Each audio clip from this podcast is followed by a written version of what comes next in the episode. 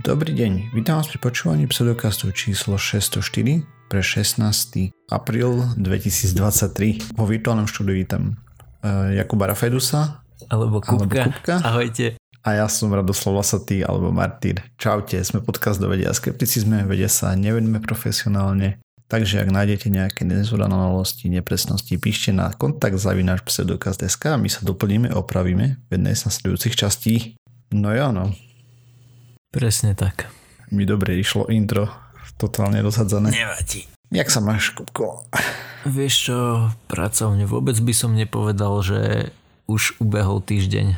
Taký som rozbehnutý a rozbehaný, že mi to ide deň za dňom jeden ako druhý.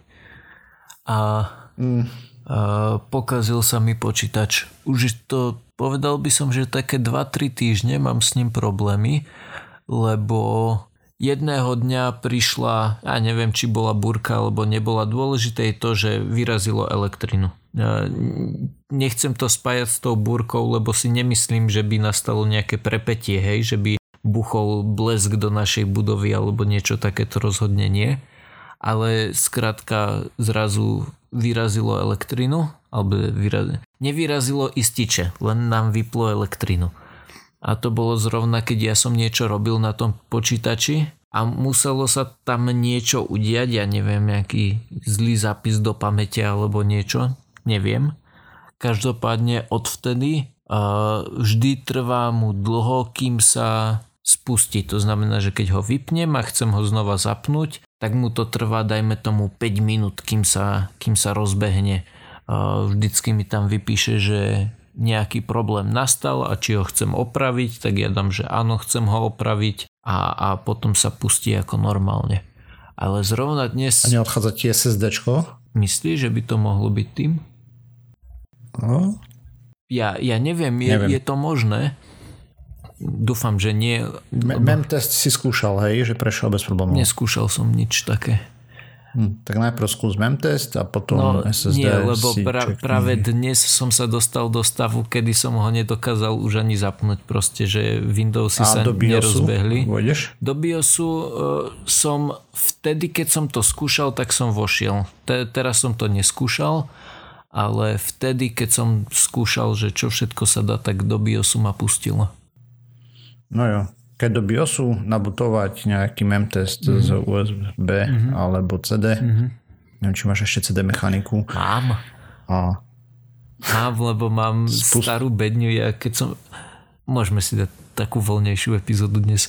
Ja som si počítač kupoval tak, že som si z bazošu od niekoho kúpil nejaký starý, uh, proste starú bedňu za, ja neviem, 50 eur alebo koľko a postupne som iba vymienial jednotlivé komponenty. No a keďže to už vtedy bola stará bedňa, tak eh, CD mechanika tam nebola a tam mi ostala. Mm-hmm. Normálne satová, hej, mechanika. Áno, áno. Hej, hej. Teda no e-SATA, neviem, že, že či predtým bola ešte nejaká staršia SATA, predpokladám. Boli predtým IDčka. OK štandardná. Á, dobre, tak áno, okay. satová tým pádom. A aktuálne uh, mi, mi svieti uh, Windows dal, tak, mi dal takú možnosť, že uh, v rámci opravy, že mi nechá súbory, ale preinštaluje Windows, tak aktuálne skúšam to. Uvidím, že či to pomôže. Mm. A keď nie, tak potom skúsim ten mem test, že či to môže byť naozaj tým. Bo dúfam, že nie. A tak memtest by ti spôsob, keď máš krapnutú memóriu, tak by mm-hmm. ti to nenaputovalo vôbec, alebo potom randomné kreše, hej. Mm, jasné. A keď to tebe dlho butuje, to vyzerá ako keby hej, rýchlosť čítania z, z disku ide strašne pomaly, hej. Mm-hmm. A to môže naznačovať buď radič na SSD, že má problémy, alebo samotné. Mm-hmm pole. No to dúfam, že SSD by malo byť kvalitné, Samsungacké. Ja, tam boli jedna táto rada, čo mala problémy, ne? pokiaľ viem, neviem, ktorá to bola teraz. Takže... Tak to neviem. No jo. Dobre, o čom si chcel rozprávať ty? Dobre, poďme sa pozrieť. Ja mám dve krátke správy pomerne pripravené. Takže začneme prvou. Zase jedna pozitívna. Takže Vibro vulnificus je meso žrúca baktéria a výskumníci skúmali a zistili, že sa trošku posúva severne a teda za 33 stupňoch severne, čo je na úrovni Tripolisu alebo v Amerike Charlestonu, lebo je to na pobreží USA hlavne, sa dostala do zemepisnej výšky šírky. S tým výšky. ti nepomôžem, to nie je gramatika. A 39 stupňov. Severne. Takže pri, pri blížne to je Palermo alebo Philadelphia v prípade Ameriky, hej, mm-hmm. tam má 38,7 či koľko. Mm-hmm. No, takže prešla približne toľko po pobreží, ako keby si išiel hodinu 45 minút lietadlom alebo 10 hodín cesty autom. Plus minus. A, a... čo to, alebo takto, ako ona cestuje? Tam, kde sa oteplí dostatočne, tam sa začína vyskytovať. Dobre. Takže takúto vzdialenosť prekodala táto baktéria cca za 30 rokov, hej. To znamená, že sa oteplilo takým spôsobom, alebo že konštantne sa otepluje stále severnejšie a severnejšie, že ona tam dokáže nejakým uh-huh. spôsobom prežiť. Hej? E- existovať, uh-huh. presne. V princípe ako to monitorujú, takže oni Jednak počet nakazených na americkom pobreží stúpol z 10 za rok na 80 za rok za posledných 30 rokov, čo je dosť narast. A s tým, že priamo to koreluje s tým, ako sa tam otepluje to pobrežie. A oni robia mapu toho, ako vlastne každým rokom sa znamenávajú prípady infekcií severnejšie, hej, proste na tom pobreží. A predpokladajú, že za pár rokov, teda za 10, 20, 30 rokov to bude až v New Yorku. Mm-hmm. A čo to je za baktériu? Povedal si, že mesožravá, ale ja si to neviem predstaviť, ako že ti nejakým spôsobom infikuje ranu, alebo... Mm-hmm. Takže ona, akože tam je viacej spôsobov, ako môže infikovať ľudí. Samozrejme, napríklad zješ zle uvarené meso alebo dačo, hej, a proste ťa to papá znútra. A, okej. Okay a potom zvonku, keď máš nejakú ranu alebo podobne, hej, tak to zvykne infikovať a tak e, je to dosť problém. Navyše táto potvorka hm, je známa tým, že veľmi rada muhtuje a vytvára si antibiotickú rezistenciu. Zatiaľ není ešte úplne rezistentná, ale čo nebolo, môže byť, hej. No ale hadam nemutuje tým. takou rýchlosťou ako vírusy napríklad. Baktérie mutujú veľmi rýchlo. A, okay. Takže tam ja. oni si predávajú medzi sebou geny užitočné. Hej, o tom mm-hmm. som mhm. tu rozprával, ako sa mení už pohľad vedcov na to, že to mm-hmm. oni si vytvárajú to okolo seba tu z, tie zóny koncentrácie, mm-hmm. jak produkujú antibiotika a potom sú tam sú priateľské baktérie a tie, ktoré potom dokážu v tom existovať, tak mm-hmm. si mhm. vymenia nejaké geny a tak. Gratulujem, pokazil si mi víkend. Takouto ja, správou. Čo nepôjde sa kúpať do Ameriky, hej.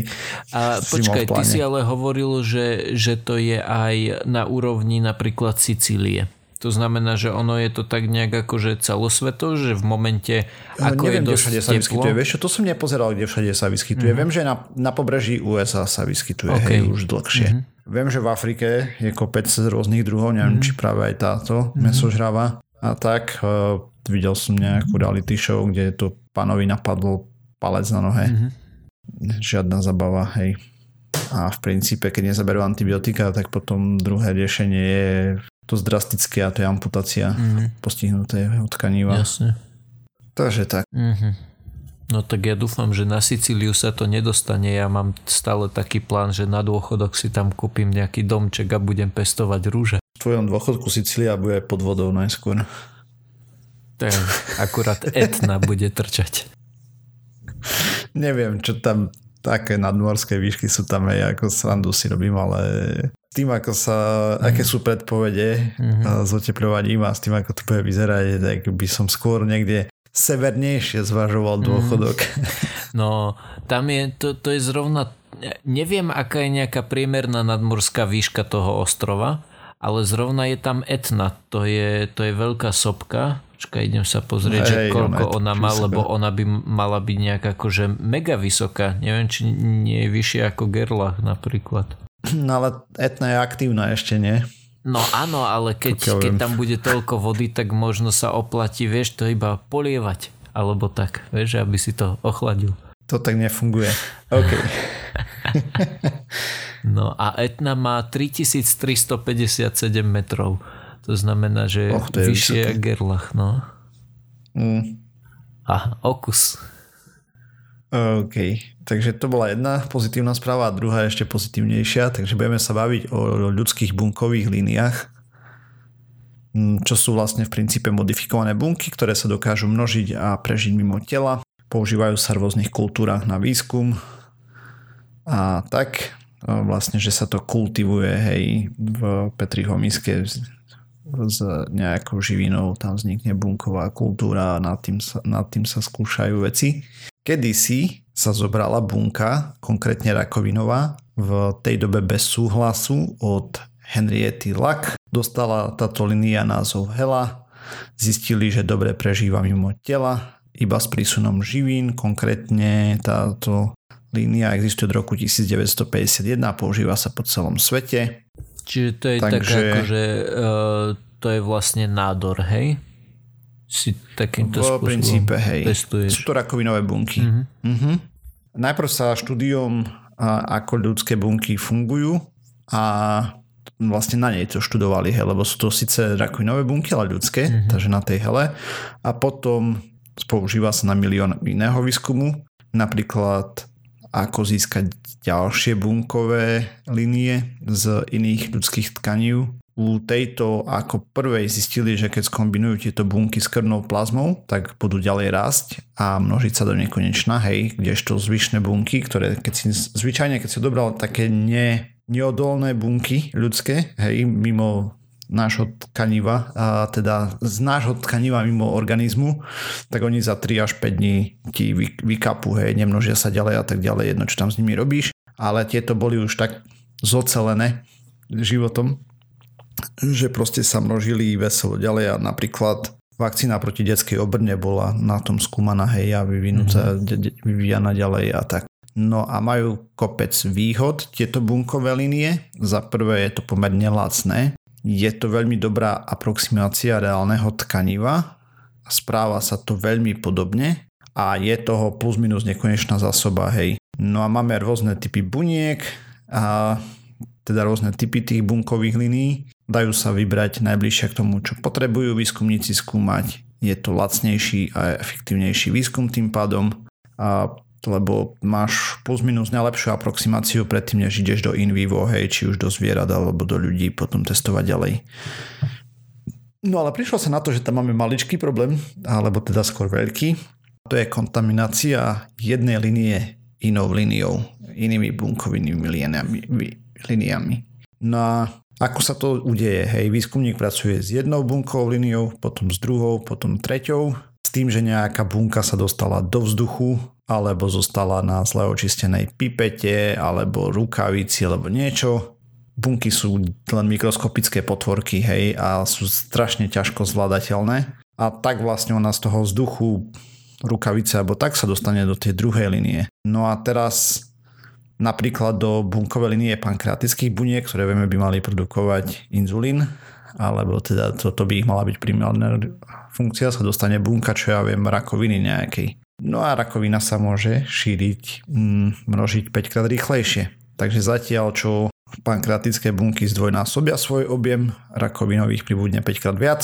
Zo začiatku to nie je až taký problém, ale časom nám v médiu nezostanú žiadne pankreatické bunky a na skúmanie, ako sa produkuje inzulín alebo ako sa budú správať liek, bunky, ktoré produkujú inzulín voči nášmu liečivu, budeme mať rakovinové, lebo proste ich premnožili hej a potom vytlačili z prostredia. No. A problém je to veľmi obrovský, lebo na prvý pohľad sú tie bunky nerozoznateľné. Proste to sú nejaké bunka vyzerá ako bunka pod mikroskopom, dačo červené, blobovité, hej, mm-hmm. proste, proste štandardný bunkovitý tvar.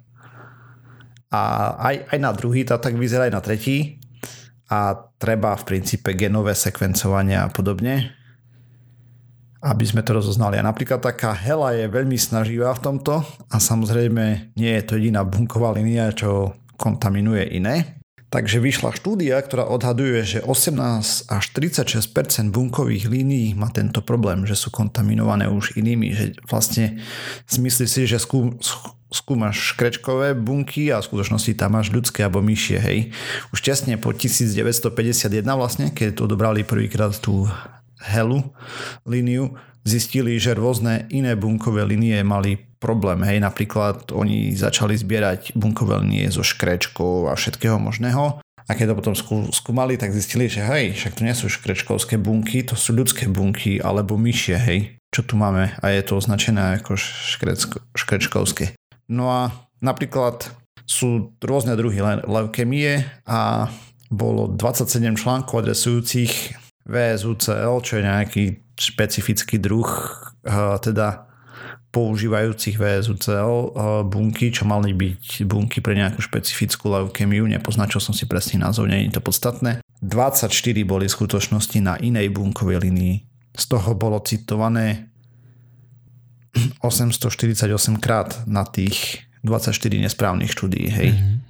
No a výskumníci sú veľmi, veľmi zriedka kedy tlačení k tomu, aby mali dôkaz, že bunky, ktoré použili sú ozaj tie, ktoré si mysleli, že používajú. Ale napríklad taký Nature to vyžaduje pre svoje publikácie. Hej. Ďalší príklad je INT 407, čo je bunková linia čriev. Napríklad na štúdium chronovej choroby sa používala. Chronová choroba je plus minus, keď sa imunitný systém rozhodne vyzabíjať bunky, ktoré by nás mali krmiť hej v črevách. A veľmi zjednodušene proste je to nejaký zapal. No a práve táto bunková linia eh, padla za obeď hela bunkovej linii, takže celá IN 407 je vlastne teraz hela. A... Akože už nemáme žiadnu tú 407 Tak minimálne výrobca to má na stránkach, že je to nerozoznateľné od hely Aha, aktuálne, okay. takže asi nie. No a bol výskum, aký to má impact v tom, čo bolo produkované, takže dokopy výskumníci našli 5789 štúdí postavených na inej bunkovej línii, než si výskumníci mysleli, že majú v 1182 vedeckých časopisoch a z toho vzniklo 174 tisíc ďalších nesprávnych citácií. Celková odhadovaná škoda je viac než 4 miliardy amerických dolárov na výskume a tak ďalej. Či sú tie výskumy úplne bezcenné, nevieme. Ťažko povedať, ale určite vieme, že nie sú optimálne. A napríklad pre, práve preto IN 407 štúdie to stále označujú ako črevné bunky, napriek tomu, že výrobca tvrdí, že je to nedoznateľné od tej rakovinovej línie hela, hej. Takže v štúdiách stále tvrdia tak. No a čo s tým teraz? Tak v prvom rade upraviť postupy na pracoviskách, alebo respektíve oni už sú upravené dosť dlho, hlavne ich dodržiavať. Takže naraz pracovať maximálne s jednou líniou bunkou, buniek, hej, s jednou bunkou líniou, tak. A pomenovať každú kultiváciu, ktorú máme v miskách, fľaškách a tak ďalej, menom línie, aká tam je, s dátumom, kedy s tým bolo posledne manipulované a všetkými týmito detailami, hej, tam sú uh, protokoly v laboratóriách, sterilizácia celého prostredia, pred prácou, po práci, naradia, pipiet a tak ďalej, hej, rukavice vymeniť a tak. Sterilizácia by sa mala prevádzať minimálne 70% alkoholom na čistenie pred a po a tak ďalej, čo mhm. nebude fungovať v Rusku, ako vieme. Tam aj raketové palivo vychlastali, takže... oh, ok, mm. dobre, vtipky. Mm. Ale nie, to bol normálne reálny problém, hej. Mm-hmm. Proste museli prejsť na toxické palivo, alebo ináč by im to vypili robotníci. Mm. No nič. A že hlavne treba robiť pravidelné genové sekvencovanie. Napríklad STR, teda sekvencovanie krátkých tandemových opakovaní. A to je vlastne veľmi meniteľná sekvencia DNA odlišná od človeka k človeku. Je to niečo ako otlačok prsta pre jedinca, hej, alebo tak. A s tým, že presnejšie. No a takisto je to potom aj tie bunkové linie, hej. Problém je, že staré bunkové linie už nemáme to pôvodné tkanivo, takže nevieme presne, aké ester tam je. A napríklad tu, čo môžu robiť, je, že z času na čas to spravia, to sekvencovanie, porovnajú ten reťazec s databázou, že či naozaj majú to, čo majú, hej. Mm.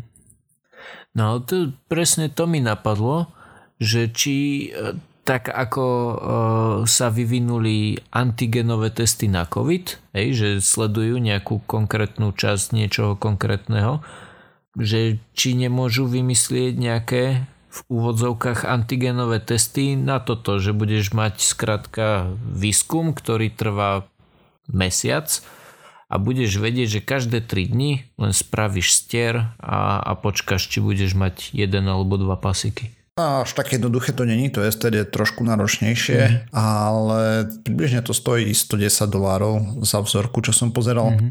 Aj keď neviem, či som našiel presne ten test, ktorý stačí na to, hej. Mm-hmm ja som to len tak zbežne pohľadal. Jasne.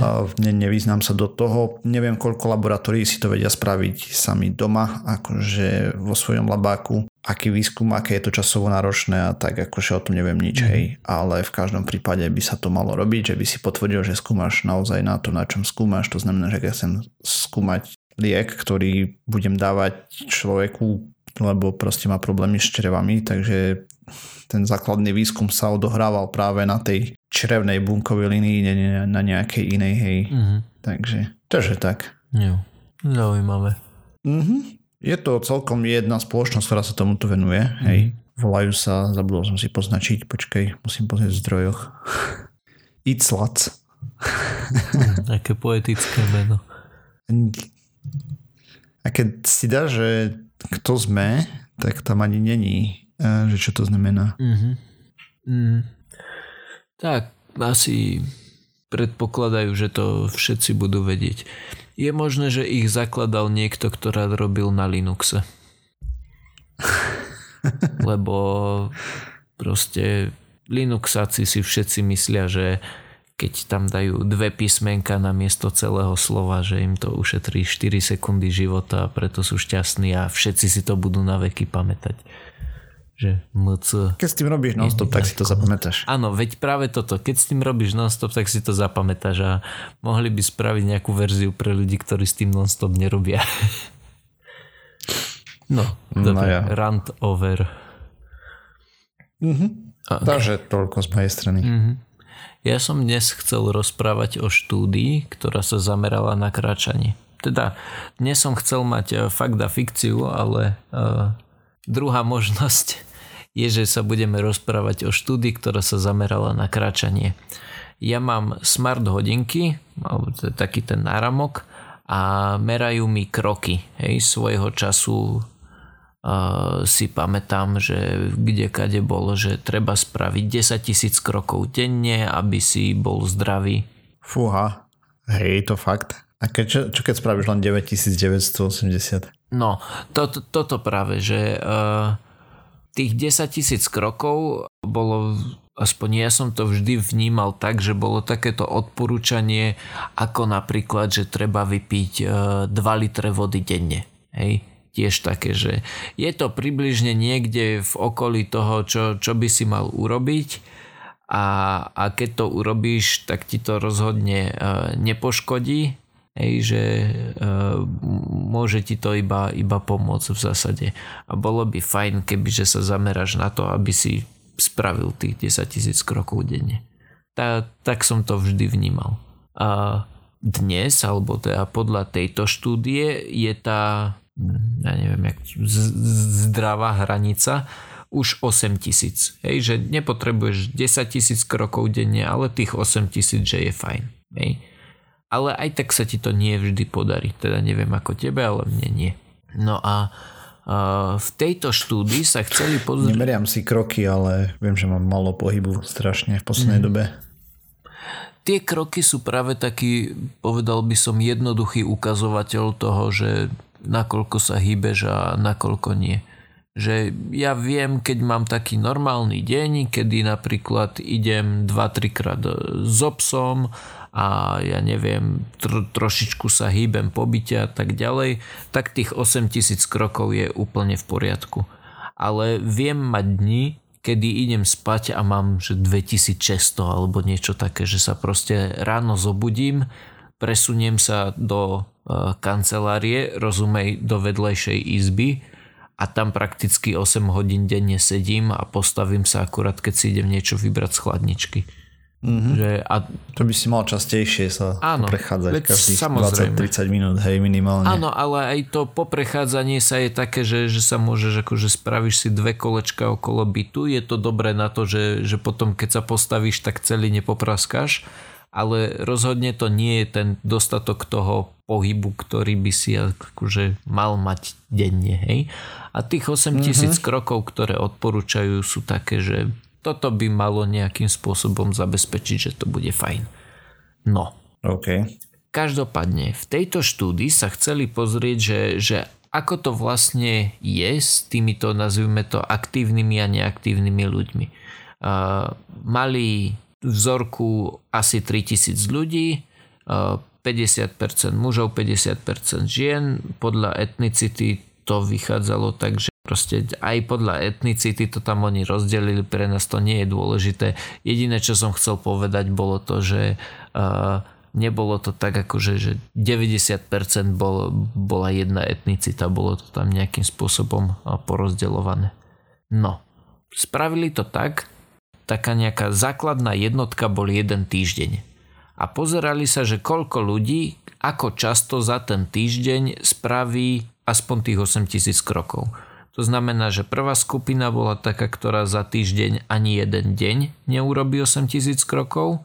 Druhá skupina bola taká, ktorá za 7 dní má 1 až 2 dní, také, že tam prekročí tú hranicu. A tretia skupina bola taká, ktorá prekročila tú hranicu 3 až 7 dní z toho týždňa. Toto tu, tieto dáta o tom, že, že ako sa to týmto ľuďom darilo, sú 10 rokov staré. Teraz sa presunieme do prítomnosti, čiže 10 rokov potom a sledovali, ako veľa z týchto ľudí umrelo a, a konkrétne tam spomenuli aj, že, že sa pozreli nejakým spôsobom bližšie na kardiovaskulárne ochorenia. No, zomrelo z týchto 3000 ľudí 14% ľudí, z toho tie, že, že príčina smrti bola nejaké kardiovaskulárne problémy, boli asi pri 5%. A pri ľuďoch, alebo te, teraz sa pozrime na tie jednotlivé skupiny. Pri ľuďoch, ktorí kráčali aspoň tých 8000 krokov denne, bola šanca, že nezomrú o 15% vyššia ako pri tých, ktorí nekračali vôbec, čiže tí, čo tam mali 0%. To znamená, že už stačí ti 1 až 2 dní týždenne a máš o 15% väčšiu šancu, že nezomrieš. A, pri... a ošetrili to na to, hej, že tí ľudia, ktorí nekračali, už nekračali kvôli tomu, že boli imobil, imobilní kvôli... To by som dúfal. Starob to, to by som dúfal. Navyše uh, mám pocit, že, že to bola celkom akože relatívne uh, taká nie úplne že stará skupina ľudí, ktorú sledovali, že to neboli v tom čase 60 a teraz 70 Ale mm. To by som tam musel niekde pohľadať. Mm. To odporúčam, nech si diváci pohľadajú sami. Diváci, posluchači. Každopádne, stačí kračať 1 až 2 dní v týždni nad tých uh, eh, 8000 krokov a už máš o 15% väčšiu šancu, že nezomrieš. Čo bolo zaujímavé, bolo to, že ľudia, ktorí kráčali 3 a viac dní v týždni, viac ako 8000 krokov, mali iba o 17% väčšiu šancu, eh, že, že nezomrú oproti tým, čo, čo mali tých 0 dní.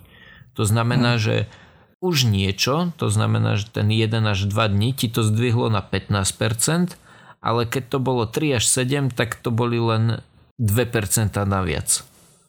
Tomu sa hovorí klesajúce výnosy, hej, o tom mm-hmm. som tu rozprával, že pri tom inom cvičení, mm-hmm. hej, že proste toľko minimum, mm-hmm. najviac, najhoršie pre teba sedieť na gauči, Áno, hej, celý čas. Tak.